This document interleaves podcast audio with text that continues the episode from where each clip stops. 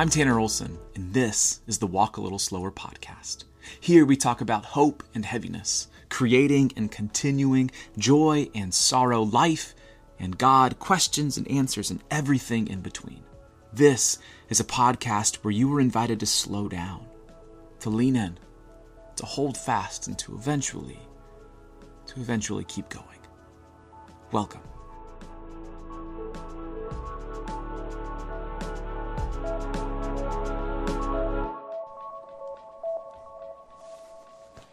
Welcome back to another episode of the Walk a Little Slower podcast. You know the line. I'm just happy to be here, and I'm just happy that you are here as well. We have made it. This is the final episode of the series where we walk through the four things that are mentioned in the, in the introduction of the podcast slow down, lean in, hold fast, and eventually keep going. And today we're talking about those two, those two words of encouragement keep going. I've had an absolute blast hanging out with Ryan Tinetti over the last couple of episodes, having these conversations and uh, and diving into those four things. So if you haven't yet listened to the, the last three episodes that have been released, go back, listen to them, and this one will probably make just a little bit more sense when you get to it. Um, at the end of this episode, like I've done the last three, the, the, the, podcast will end with me reading a poem from my book, Walk a Little Slower. And this will come from the section Keep Going. Um, I'll be reading a poem titled The Long Way Home. It's on page 100. If you haven't yet gotten a copy of Walk a Little Slower, well, I don't know. I feel like this is a good time to go ahead and do that. You can get it on Amazon or sign copies from written to speak.com. After this episode, make sure you check out the show notes. You can find more about my good friend Ryan Tinetti. Uh, you can find his book. You can listen to his sermons online. Or if you are in Arcadia, Michigan on a Sunday or ever there, stop by the church, say hello to Pastor Ryan Tinetti. Uh, he is an absolute fantastic and brilliant guy, and I've had just the best time having him on the podcast. We're going to have to do something again next year. All right. So, with that, here is episode something something where we're talking about two of my favorite words keep going.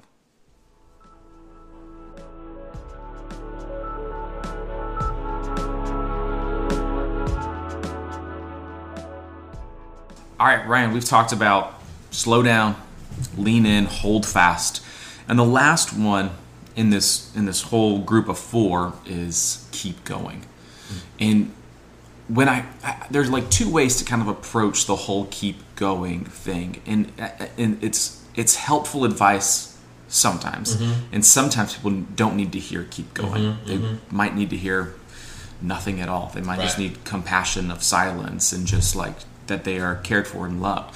But other times, like we need to hear, hey, keep going, right. keep going, like eventually keep going. So, with that weird introduction, when I say the words keep going, what comes to mind for you? Yeah, I, I no, it's a good introduction because when I think about it, I can think of it in two ways. One, perhaps from a place of strength, and one from a place of weakness. Okay. So, the, the place of strength, um, we have uh, a group of folks at our church here who, um, in the past few months, have uh, formed kind of a fellowship group, and they called it the Go One More initiative. Mm and the idea was like just keep keep going one more whatever your one more is you know one more block one more miles running group um, training for the Arcadia Days 5K, which is uh, in the rear view now, and a lot of them um, not only finished but did really, really well with it.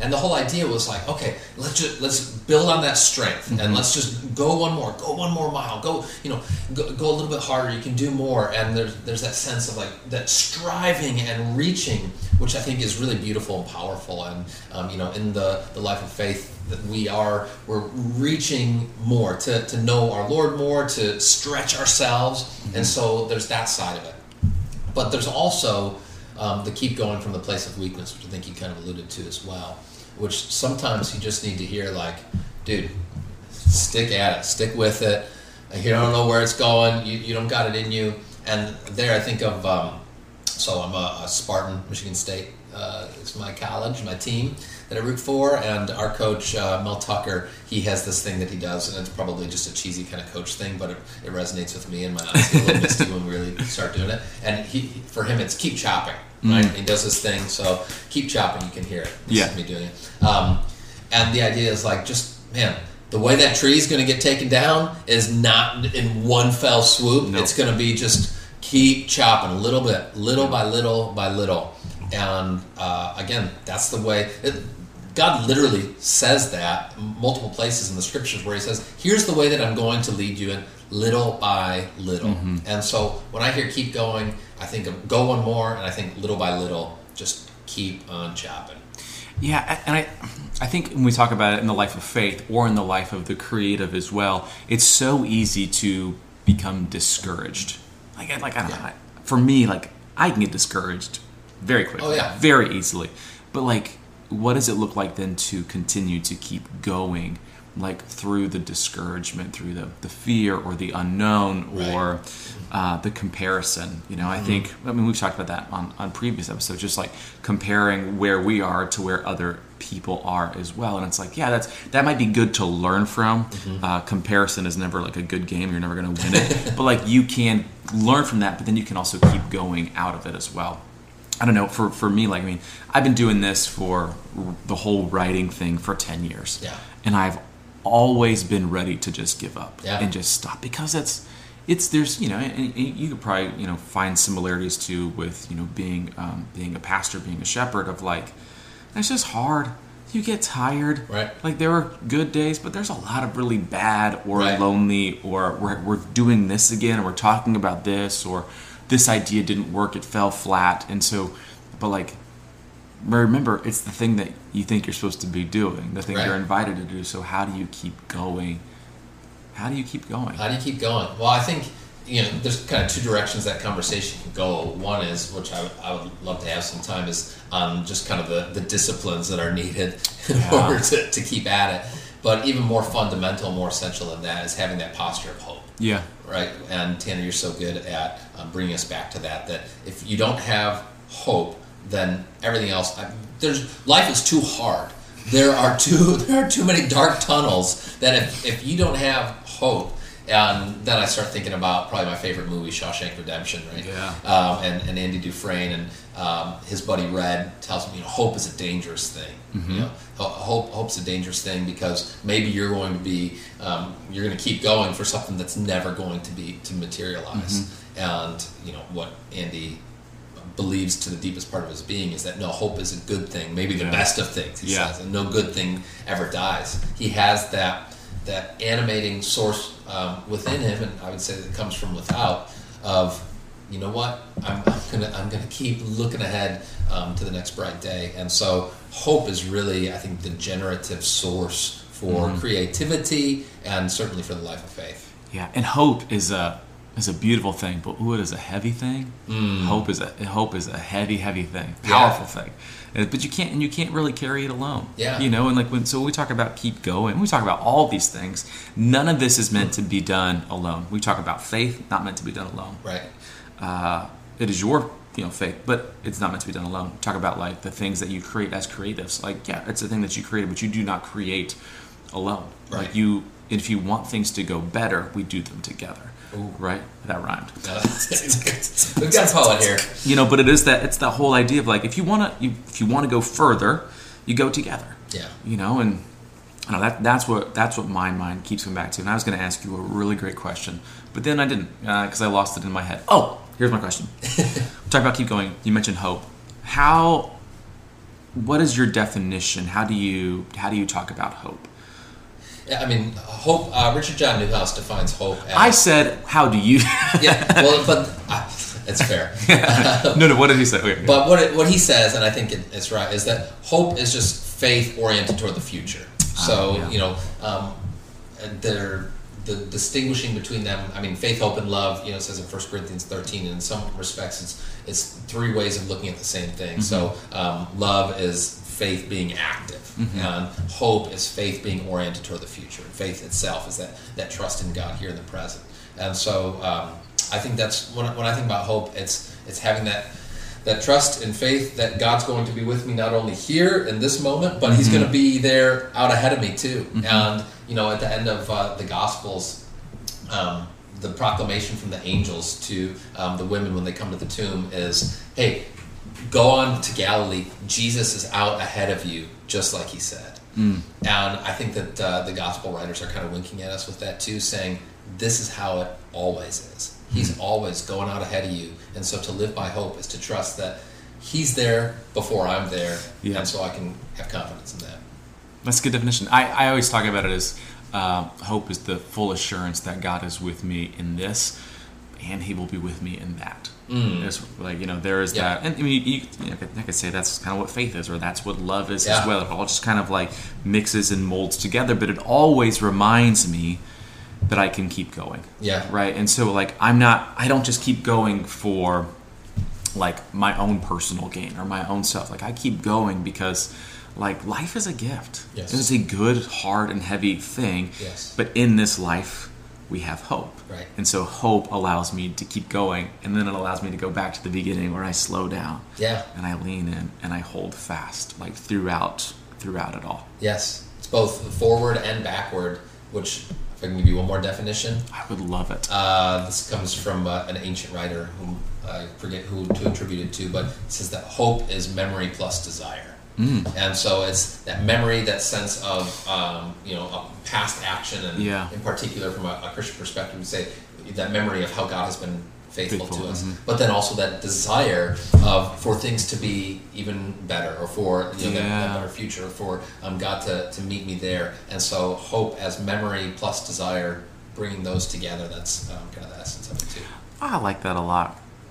The whole, uh, I often get asked about my writing. It, it, I talk a lot about like nostalgia. Mm-hmm. So it's the whole, and there's a lot of definitions for that, and I'm sure you have like 12 locked and loaded ready to go from like all these different theologians or writers because you have a great mind that works that way. But I, I, I spend a lot of time looking back, but I look back to remember and kind of see what mm-hmm. God has done, and that then helps me to keep going because it's almost as if bear with me with this. Yeah. It's almost as if something good's waiting for me and I just haven't gotten to it yet. Right. Or, and also something hard and something heavy and you know all of the things, the unknown, but like the hope that drives me to continue taking each step each day, you know, one step at a time, one breath at a time, one prayer at a time, Mm. to eventually see what it is that's going to be unfolded in front of me. You know, and so and I think you kind of have to do both. You you you get to you you look back to see this is what God has done, and I see I look back and say what is that is what God has done, and then my next thought is always okay, what's He going to do next? Yes. like what is He going to do next? And so there's the for me that's the reminder to keep going because I I want to experience it, I want to see it, and then at the same time I also want to write about it and share it, and then you know yeah. So Yeah, no, I mean, to be Christian is to know the end of the story and to know that it is good. And so we can't help but be people of hope because we're looking forward to the realization of God's promise and He's faithful. and some would say that hope doesn't let the story end. So You should say that. I should say that. I should put that on a sticker or something. Uh, Ryan, thanks for hanging out for these last four episodes. I, first of all, I'm glad we're friends in real life. Yes. Uh, I love learning from you. Where can uh, people find your your church, your work, your book? Oh, um, my church is right in the middle of Arcadia, so if you come to Arcadia, just look for the tall steeple. Arcadia, Michigan. Yes. Arcadia, Michigan. Yep, and uh, you'll find us there. I live in the parsonage next door with my wife and four kids and our seven chickens uh, and our dog Theo and our parakeet. Nuts. you have a parakeet? Lewis does. No, really? Yeah. Oh yeah. Um, and uh, yeah, so that's probably the best way to find me. Um, I do have a website. I don't really keep it up, but it's preachingbyheart.org. And uh, there's some more stuff about me there, but uh, most of all, just come and visit, come and hang out with Tanner and me, and Yeah. we'd love to uh, love to see you on the porch. Thanks, Ryan. Well, that'll do it for this episode of the Walk a Little Slower podcast. As always, thank you for being here. If you have not yet subscribed to the podcast, take a minute, hit subscribe. And if you've been here for a little while and haven't yet left a rating and review for the show, go ahead, do so. That would mean the world to me. Uh, before we move on to the next thing, uh, again, check out the show notes. Uh, there you can find stuff about my friend Ryan Tinetti. Connect with him. You can buy his book. And you can also uh, find some things on my website as well. I've got some new blog posts that I've written recently that are up on there if you want to read those. Uh, you can check out the, the shop, or you can just send me a message. I love to get mail. And if you're looking for someone to come read poetry or uh, deliver a message of hope at your church or school or university or conference, get in touch with me. I would love to be there and to join you all.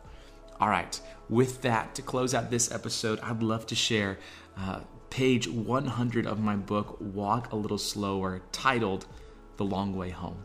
And it goes like this I'm choosing to take the long way home. I've checked the map and studied story after story.